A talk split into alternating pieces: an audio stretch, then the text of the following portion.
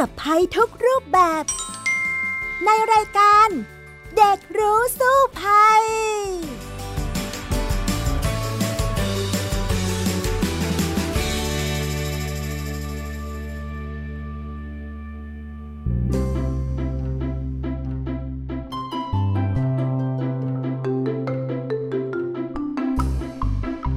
สวัสดีค่ะคุณผู้ฟังพบกันอีกครั้งในรายการเด็กรู้สู้ภัยในวันนี้ กับพี่ดารินกำเนิดรัฐ และน้องเอริก ชานุวัตรตั้งมนัทวงศ์นั่นเองค่ะ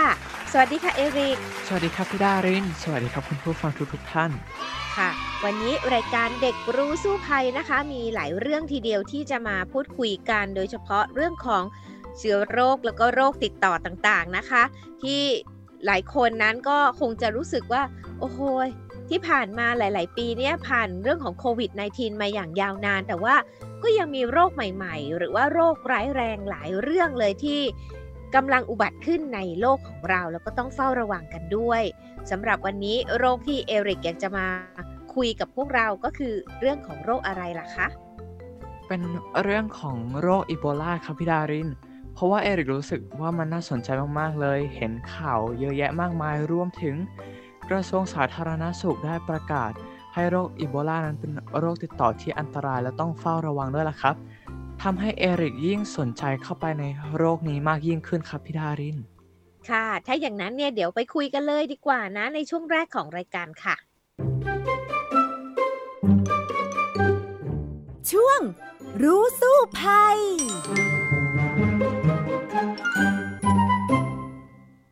เอาละค่ะวันนี้คุยกันเรื่องโรคที่มีการออกข่าวกันบ่อยๆ ในช่วงนี้นะคะ นั่นก็คือเรื่องของโรคอีโบลา อย่างแรกที่เอริกอยากจะพูดคุยเป็นประเด็นยังไงล่ะคะ เป็นเกี่ยวกับว่าโรคอีโบลาเนี่ยครับ มันเคยมีมาก่อนไหมหรือว่ามันเป็น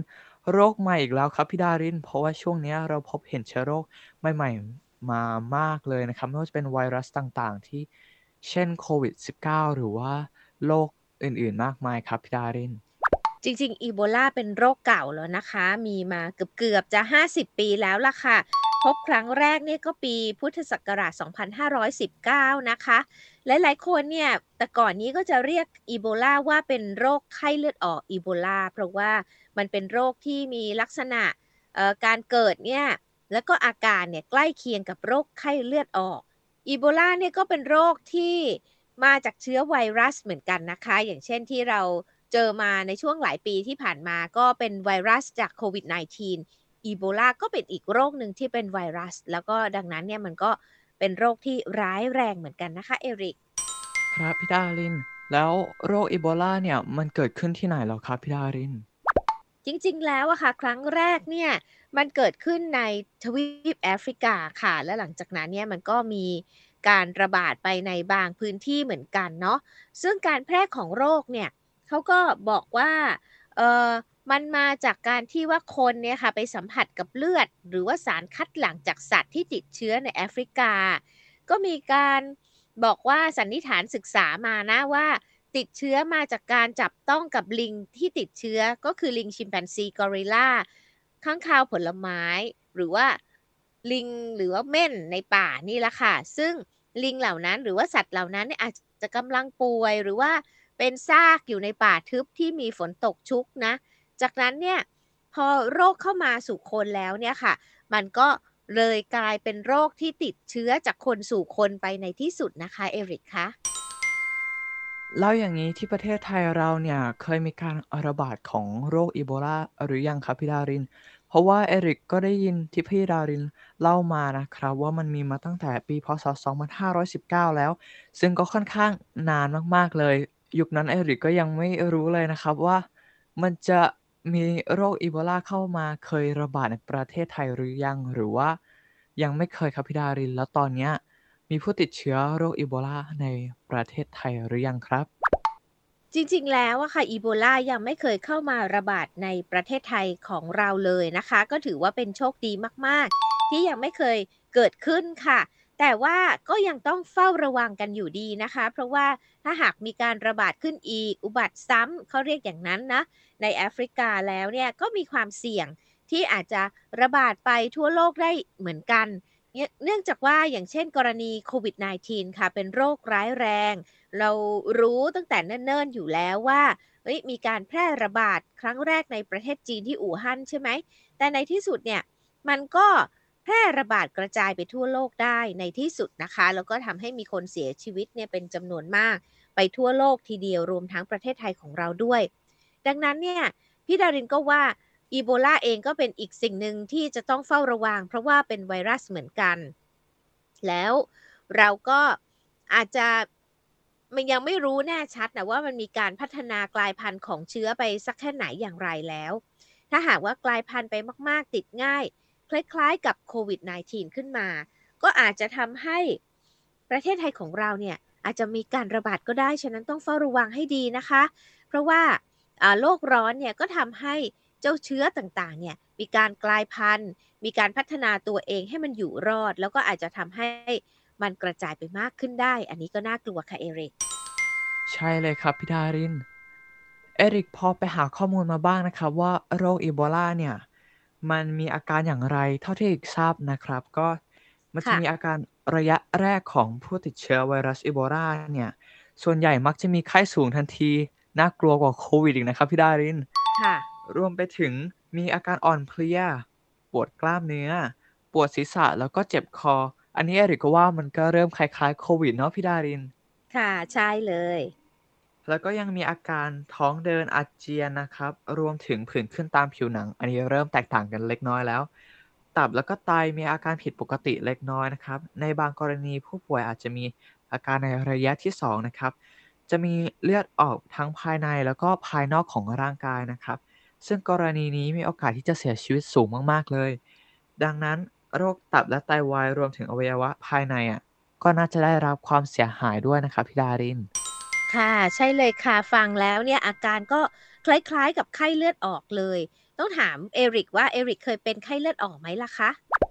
เอริกไม่แน่ใจครับพี่ดารินว่าตอนเด็กๆเอริกเคยเป็นไหมแต่เอริกว่าน่าจะยังไม่เคยนะครับพี่ดาริน อ่า ถ้าอย่างนั้นพี่ดารินแชร์แล้วกันนะ เพราะว่าพี่ดารินน่ะเคยเป็นไข้เลือดออกโหแล้วก็ป่วยหนักมากเลย ไข้เลือดออกเนี่ย สาเหตุการเกิดเนี่ยมันแตกต่างกันกับอีโบลาอีโบลาเนี่ยมันเป็นการสัมผัสสารคัดหลั่งอย่างที่เราเกริ่นไปแล้วใช่ไหมคะ แต่ไข้เลือดออกเนี่ยเป็นยุงลายมากัดเนาะ แล้วเราก็เป็นไข้เลือดออก ก็อาการเนี่ยคล้าย ๆ อย่างที่บอกนี้เลย ดังนั้นเนี่ยสมัยก่อนเนี่ยคนก็จะเรียกอีโบลาว่าเป็นไข้เลือดออกอีโบลาเนาะ แล้ว มีอาการที่บอกมีเลือดออกภายในภายนอกเนี่ยก็คือว่าถ้าเป็นไข้เลือดออกนะ มันจะเหมือนกับเป็นไข้สูงมากแล้วมันก็จะมีจุดๆขึ้น ตามตามผิวหนังของเราเป็นจุดๆสีแดงอะค่ะเขาเลยเรียกว่าไข้เลือดออกนั่นเอง แล้วก็ไข้เลือดออกเนี่ยมันก็ทำให้เราเนี่ยป่วยนานเลยนะกว่าจะหายใช้เวลาทีเดียว แล้วตอนสุดท้ายเนี่ยพอพี่ดารินหายไข้หายเจ้า สาไข้หรือว่าที่เป็นจุดๆสีแดงที่ตามร่างกายแล้วเนี่ย มันก็ยังอ่อนแออยู่ร่างกายก็ยังอ่อนแออยู่เนาะตอนหลังเนี่ยเป็นผื่นลมพิษขึ้นมาอีกนะไปหาหมอ2รอบ3รอบเลยทีเดียวอะค่ะ อันนั้นเนี่ยเขาเรียกว่าเป็นไข้เลือดออกซึ่งมีความร้ายแรงน้อยกว่าอีโบลาแต่อีโบลาเนี่ยถึงขั้นว่ามีเลือดออกทั้งข้างในร่างกายภายในอวัยวะในร่างกายแล้วก็ภายนอกด้วย อันนี้เนี่ยอันตรายจริงๆเนาะเพราะว่า มันอาจจะทำให้ตับหรือว่าไตของเราเนี่ยพังไปได้เลยล่ะเอริกคะใช่แล้วครับพี่ดาริน แล้วโรคเนี้ยมันแพร่เชื้ออย่างไรเหรอครับ อย่างที่พี่ดารินได้เกริ่นไปเล็กน้อยว่า มันจะสามารถติดเชื้อจากสารคัดหลั่งแล้วมันยังสามารถติดเชื้อจากคนสู่คนได้อีก โดยที่มันเริ่มต้นจากสัตว์สู่คนเอกก็เลยอยากรู้ครับว่า ถ้าเกิดว่ามันสามารถติดเชื้อจากคนสู่คนอะมันสามารถติดเชื้อโดยทางใดได้บ้างครับพี่ดาริน ค่ะอีโบลาเนี่ยไม่เหมือนกับโควิด -19 เนาะโควิด -19 เนี่ยก็คือผ่านลมหายใจเราใช่ไหมคะ การพูดคุย มันก็เลยติดกันง่ายเหมือนเป็นหวัดอีโบลาเนี่ยต้องสัมผัสค่ะ สัมผัสโดยตรงด้วยผ่านผิวหนังหรือว่าแผลหรือว่าสารคัดหลั่งต่างๆ เนาะอย่างเช่น เป็นเลือดเป็น สารคัดหลั่งเป็นอวัยวะเป็นของเหลวใด ๆ จากร่างกายของเราเนี่ยที่เป็นผู้ติดเชื้อ แล้วไปสัมผัสโดยอ้อมกับสิ่งแวดล้อมที่ปนเปื้อนด้วยของเหลวนั้น อย่างเช่น กรณีคนตายจากโรคอีโบลาแล้วมีพิธีฝังศพอย่างเงี้ยค่ะ มีการสัมผัสร่างกายของผผู้ตายโดยตรง ก็ทำให้เกิดการติดโรคอีโบลาได้เนาะนอกจากนั้นแล้วเนี่ยผู้ชายที่หายป่วยจากโรคอีโบลาแล้วเนี่ย ยังสามารถแพร่เชื้อไวรัสเนี่ยผ่านการมีเพศสัมพันธ์ได้อีกด้วยถึง 7 สัปดาห์หลังจากที่หายจากโรคแล้ว ฉะนั้นเนี่ยยังต้องระมัดระวังสำหรับคนที่เป็นอีโบลาแล้วหายแล้วอะค่ะ สารคัดหลั่งต่างๆของเขาเนี่ยก็ยังแพร่เชื้อไปสู่คนอื่นได้เนาะซึ่งคนที่อยู่ในระยะติดต่อเนี่ยสามารถแพร่ออกไปได้ ตราบเท่าที่เลือดและสารคัดหลั่งของเขายังมีไวรัสอยู่นะคะ ซึ่งเขาบอกว่าบางคนเนี่ยผู้ชายเนาะะมีการนำเชื้ออสุจิของเขาเนี่ยมาที่ห้องปฏิบัติการแล้วทดลองดู พบว่าวันที่ 61 หลังจากที่เขาเริ่มป่วยก็ยังมีเชื้อไวรัสนี้อยู่เลย แล้วก็ระยะฟักตัวของโรคนี้เนี่ยมันก็จะนับตั้งแต่เริ่มติดเชื้อไวรัสจนเมื่อเริ่มแสดงอาการก็คือระยะเวลาเนี่ยอยู่ตั้งแต่ 2ถึง21 วันนั่นเองล่ะค่ะ ใช่แล้วครับพี่ดาริน อันนี้เดี๋ยวอริกจะบอกเผื่อเป็นความรู้เล็ก ๆ น้อยๆนะครับว่าค่ะห้องปฏิบัติการเนี่ยเขาได้พบว่ามีปริมาณเม็ดเลือดขาวแล้วก็เกล็ดเลือดเนี่ยต่ำตลอดจนระดับเอนไซม์สูงกว่าปกติในผู้ติดเชื้อของไวรัสอีโบลาด้วยนะครับพี่ดาริน อันนี้ค่อนข้างน่ากลัวมากเลย ค่ะ ใช่แล้วล่ะค่ะ ซึ่งถ้าอย่างนั้นแล้วเนี่ย มันก็จะต้องระมัดระวังกันก็คือ การสัมผัสนั่นเองเนาะสำหรับการหายใจเนี่ยไม่ใช่ แต่ว่าการสัมผัสแต่ต้องคนที่ป่วยเป็นโรคนี้ต้องระวังอย่างร้ายแรง แต่ก่อนนี้เนี่ยพี่ดารินก็เคยเห็นมีหนังฮอลลีวูดนะที่เขาสร้างเกี่ยวกับเรื่องของโรคอีโบลาเนี่ยค่ะ ก็จะเห็นว่าคนต่างๆที่จะไปสัมผัสผู้ป่วย เป็นแพทย์เป็นพยาบาลต่างๆเนี่ยต้องใส่ชุดชุดเหมือนกับที่เราเห็นน่ะชุดที่ครอบทั้งตัว อ่าเหมือนกับที่เป็นโควิด -19 นั่นเองเพื่อป้องกันใช่ไหมครับ การสัมผัสเชื้อใช่ชุดชุดหมีถ้าพูดง่าย ๆ อย่างเราเนาะอ่า ซึ่งตัวเนี้ยมันก็จะเป็นชุดขาวๆอย่างที่เราเห็นแหละว่าแพทย์พยาบาลเขาต้องใส่กัน เพื่อป้องกันไม่ให้สัมผัสอะไรเลย ที่จะไปทำให้เขาเนี่ยติดเชื้อได้นั่นเองนะคะ แล้วโรคนี้ครับพี่ดาริน มันเกิดจากอะไรอะไรอยากฟังแบบละเอียดละเอียดอีกรอบนึงครับพี่ดาริน จริงๆแล้วเนี่ยมันก็มีการศึกษาเขาก็คิดว่ามันอาจจะมาจากลิง ลิงอาจจะตายหรือป่วยแล้วคนเนี่ยไปจับไปสัมผัสเชื้อ นอกจากนั้นบางอย่างเนี่ยเขาก็บอกอาจจะมาจากข้างคาวผลไม้ ซึ่งก็จะมีเชื้อแล้วมันป่วยอยู่ใช่ไหมคะ แล้วเราก็ไปสัมผัสเอามันมากินหรืออะไรต่างๆ อย่างเงี้ย เหมือนกับโควิด -19 ก็เหมือนกัน เขาก็คาดการณ์กันว่า ก็เพราะเอาสัตว์ป่าที่ติดเชื้อมากิน ก็เลยทำให้ติดเชื้อโรค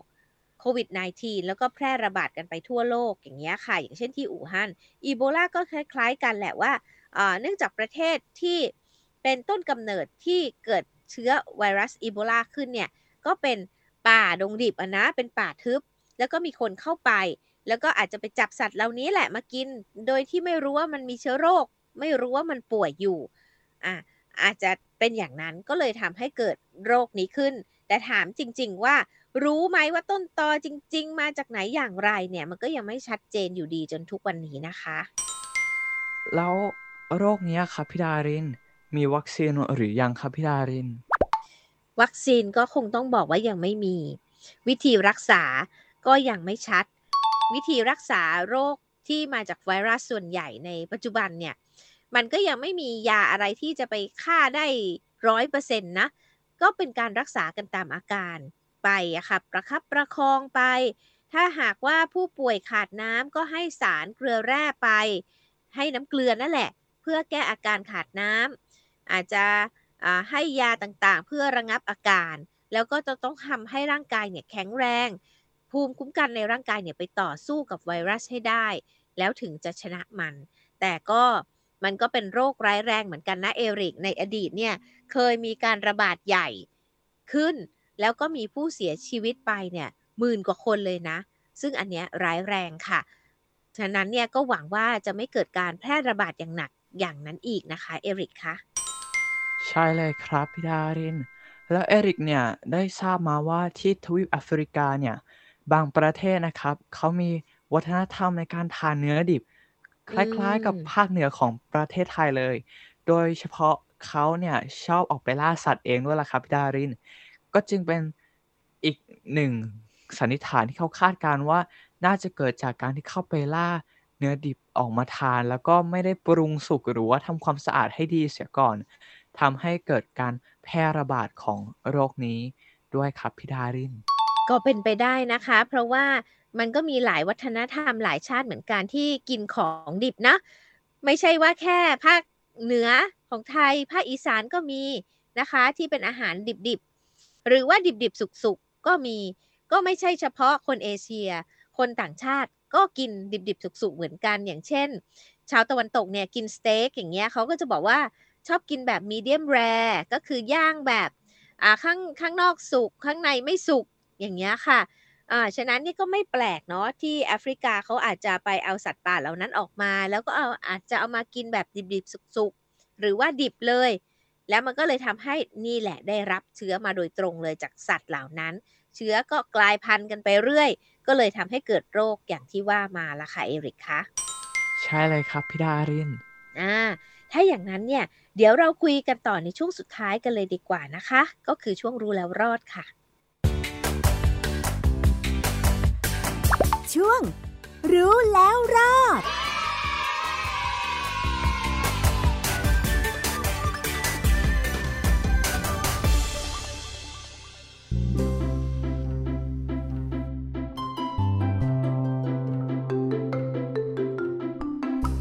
เอาละค่ะ มาต่อกันเลยในช่วงสุดท้ายของรายการนะคะ เอริกคิดว่าเมื่อมีการแพร่ระบาดของอีโบลาอยู่ในขณะนี้เนี่ย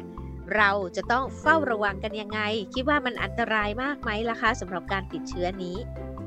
เอริกว่ามันเป็นโรคที่น่าสนใจมากๆเลยนะครับพี่ดาริน เพราะว่าแม้ว่าการติดเชื้อจากคนสู่คนอะ มันจะเกิดขึ้นได้ยาก แต่ว่าเอริกว่ามันเป็นโรคที่อาการรุนแรงมากๆเลยนะครับพี่ดาริน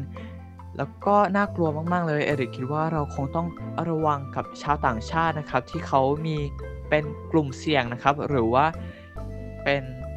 คนที่ได้เดินทางไปในที่ที่มีการแพร่ระบาดรวมไปถึงผู้ที่ออกมาจากพื้นที่การแพร่ระบาดด้วยครับดาริน ค่ะ อันนี้ก็สำคัญค่ะรวมทั้งเราเอง ถ้าหากว่าจะไปในประเทศที่มีความเสี่ยง ที่มีการแพร่ระบาดของอีโบลาอยู่ เรานั้นก็ต้องระมัดระวังเหมือนกัน คือโลกสมัยนี้มันก็ไม่เหมือนกับโลกสมัยก่อนแล้วนะ การติดต่อสื่อสารการเดินทางมันมีมากกว่าเก่าเยอะ อย่างเช่นเกือบ 50 ปีที่ผ่านมาเนี่ยก็คงจะไม่ได้มีการเดินทางมากเท่าปัจจุบันนี้จริงไหมคะ ทีนี้เนี่ยใช่ครับโลกมันไร้พรมแดนมากขึ้นแล้ว การที่จะเดินทางไปมาเนี่ยไม่ใช่ว่าเราระวังแต่คนต่างชาติที่เข้ามาในประเทศไทยเท่านั้นน่ะ เราอาจจะต้องระวังตัวเราเองด้วยนะ คนไทยเราเองที่จะเดินทางออกไปในประเทศเหล่านั้นด้วย ซึ่งมันก็มีหลักปฏิบัติเหมือนกันนะคะเอริกว่าจะป้องกันตัวอย่างไรไม่ให้มีการติดเชื้ออีโบลาแต่อย่างหนึ่งที่พี่ดารินคิดว่าอีโบลาเนี่ยมันยังไม่เข้าในประเทศไทยเนี่ยก็อาจจะมาจากว่าคนไทยอาจจะไม่ได้ไปที่แอฟริกามากนักข้อหนึ่งอ่าแล้วคนจากที่นู่นอาจจะมาที่เราไม่มากนักข้อ 2 ข้อ 3 คืออีโบลาเนี่ยเป็นโรคร้ายแรงมากค่ะเป็นแล้วก็ส่วนใหญ่อะช่วงก่อนหน้านี้ 90%เสียชีวิตเลยนะ พอเขาเสียชีวิตปุ๊บเนี่ย มันก็เลยทำให้หยุดวงจรในการแพร่ระบาดไปเหมือนกัน เหมือนกับโควิด -19 แรก ๆ ที่คนเป็นแล้วรักษาไม่ได้แล้วเสียชีวิตอย่างเงี้ยค่ะ มันกลายเป็นว่าทั้งคนแล้วก็เชื้อโรคเนี่ยเลยต้องตายไปพร้อมกัน อย่างโควิด -19 ต่อมาเนี่ยมันก็มีการพัฒนาตัวเองให้มัน ทำร้ายคนที่เป็นพาหะของมันเนี่ยน้อยลง ก็เลยทำให้เป็นปัจจุบันอย่างเงี้ยว่าโควิด -19 น่ะมันติดเชื้อได้กลายเป็นโรคประจำถิ่นอ่าโอกาสการเสียชีวิตเนี่ยน้อยลงมากๆเนาะคล้ายๆ เป็นไข้หวัดใหญ่เสร็จแล้วในตอนนี้ก็เลยทำให้มันก็อ่ายังอยู่กับเราได้ต่อไป แต่ว่าอีโบลาเนื่องจากว่ามันอาจจะยังไม่ได้พัฒนาตัวเอง ให้มีความรุนแรงน้อยลง มันก็เลยทำให้คนที่เป็นแล้วก็ตายเลย แล้วคนก็เฝ้าระวังใช่ไหมระวังตัวเองไม่ให้ไปติดเชื้อ เพราะว่ามันเป็นเรื่องของการสัมผัสแบบเนี้ยค่ะ ก็เลยทำให้มันยังไม่ได้ระบาดขนาดนั้นเนาะเอริกคิดว่าอย่างนั้นไหมใช่แล้วครับพี่ดารินเพราะเอริกก็ทราบมาเหมือนกันว่าโอกาสตายเนี่ยค่อนข้างสูงมากๆเลย เพราะว่ามันเป็นโรคที่รุนแรงมากๆเลยล่ะครับ อืมนั่นแหละค่ะก็เป็นการตัดวงจรอย่างหนึ่งเนาะแต่ทีนี้อ่า เราก็ยังไม่รู้ว่าในอนาคตเนี่ยอีโบลาจะพัฒนาตัวเองให้มันอยู่รอด ไปได้มากกว่านี้ด้วยการทำให้ตัวเองเบาลง แต่ว่าแพร่ได้มากขึ้นอย่างเช่นโควิด -19 หรือเปล่า ฉะนั้นยังไงก็ตามเนี่ยเราก็ต้องระวังทั้งคนที่เข้ามา แล้วเราที่จะออกไปสู่ประเทศที่มีการแพร่ระบาดด้วยนะคะ วิธีปฏิบัติตัวเนี่ยอย่างแรกเลยก็ต้องหลีกเลี่ยงการสัมผัสกับผู้ป่วยที่แสดงอาการออกมาแล้วค่ะ หรือว่า ต้องหลีกเลี่ยงการสัมผัสกับสารคัดหลั่งของผู้ป่วยนะคะ เพราะว่านั่นจะเป็นตัวที่ทำให้เราติดเชื้อต่อมาได้ แล้วก็ต้องหลีกเลี่ยงการสัมผัสกับศพ หรือว่าสารคัดหลั่งของศพด้วย ถ้าหากว่าเราจะต้องสัมผัสกับสัตว์ป่าเนาะอย่างเช่นจำพวกลิง หนูหรือข้างคาวเนี่ยหรือสัตว์ที่อยู่ในวงวัวหรือควายแบบนี้สัตว์กีบเหล่านี้มันอาจจะมีเชื้อพวกนี้ได้เหมือนกัน ถ้าหากว่ามาจากแหล่งที่มีการแพร่ระบาดนะคะ สัตว์เหล่านี้เนี่ยไม่ว่าจะมีชีวิตหรือตายแล้ว แล้วเราเอามารับประทานเนี่ยก็ควรหลีกเลี่ยงค่ะ เพราะว่ามันเป็นสัตว์ป่านะไม่ต้องไปกินอะไรที่มันเขาเรียกว่าเอ่อเอกซอติกนักนะเป็นบางคนเนี่ยชอบทานอาหารอะไรแปลกๆไง จะต้องไปกินสัตว์ป่าอะไรอย่างเงี้ยที่ไม่ไม่ไม่ใช่ มีมาตรฐานในการเลี้ยงมา ดังนั้นเนี่ยเชื้อโรคมันก็อาจจะมาหาเราไปด้วย อันนี้ต้องระมัดระวัง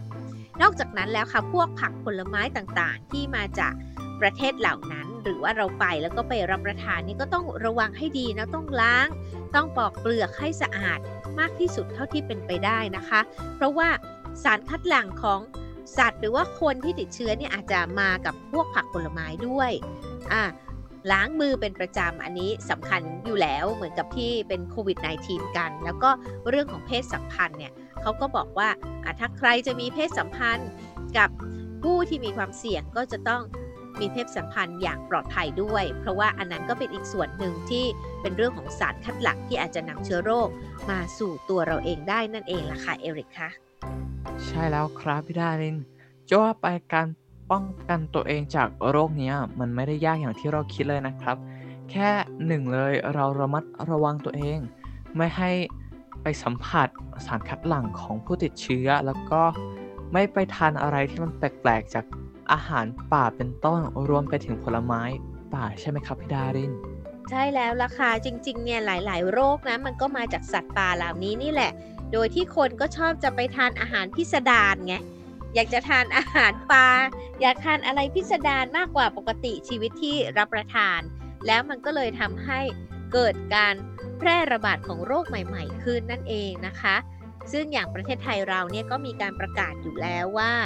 โรคอีโบลาเนี่ยเป็นโรคติดต่ออันตราย ตามพระราชบัญญัติโรคติดต่อปี 2558 ค่ะ แล้วก็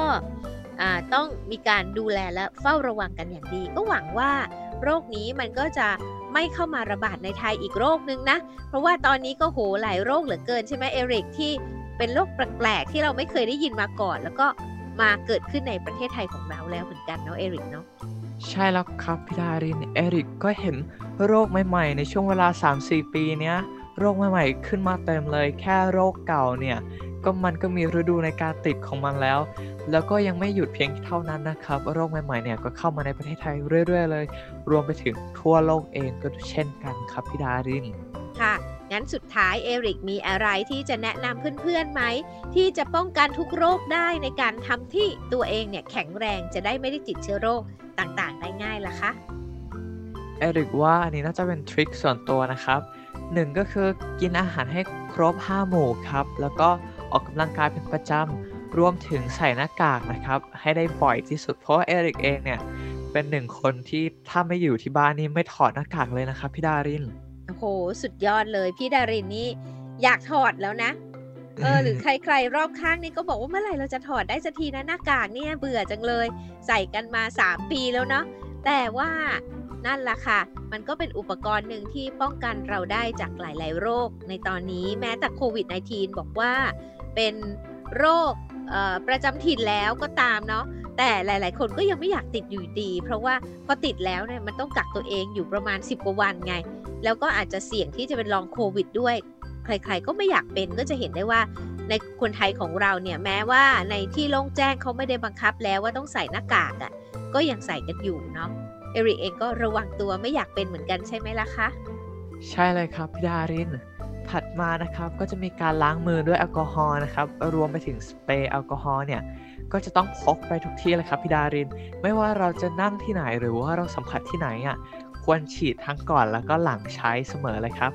แล้วก็การเข้าห้องน้ำสาธารณะก็เป็นอีกหนึ่งเรื่องที่ควรระวังมากๆเลยนะครับ เพราะว่าเอริกว่าห้องน้ำสาธารณะเนี่ยมันเป็นส่วนรวมไหมครับ ทุกคนก็เข้ามาใช้ เราเองก็ไม่รู้ว่าคนที่มาใช้เนี่ยมีความเสี่ยงมากน้อยเพียงใด เราเองก็ควรหลีกเลี่ยง หรือว่าถ้าจะเป็นต้องใช้จริง ๆ เนี่ย ก็ควรทำความสะอาดให้ดีก่อนใช้นะครับ รวมไปถึงถ้าเราออกไปข้างนอก และเรากลับมาบ้านเนี่ย เอริกก็จะรีบอาบน้ำเลยครับพี่ดารินอาบน้ำสระผมให้ร่างกายเราสะอาดแล้วก็ไม่มาติดคนที่บ้านต่อครับพี่ดาริน สุดยอดมากเลย เป็นการรักษามาตรฐานความปลอดภัยขั้นสูงสุดที่ยังคงทำอยู่จนทุกวันนี้นะ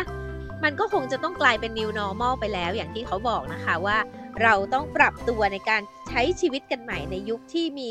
โรคร้ายแรงอุบัติขึ้น เยอะแยะไปหมด การทำอย่างนี้ได้เนี่ยก็น่าจะเป็น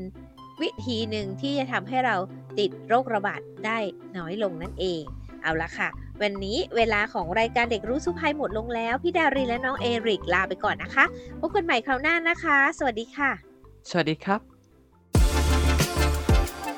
ติดตามรายการได้ทางเว็บไซต์และแอปพลิเคชันของไทย PBS Podcast Spotify SoundCloud Google Podcast Apple Podcast และ YouTube Channel ของไทย PBS Podcast Thai PBS Podcast We the World We the Voice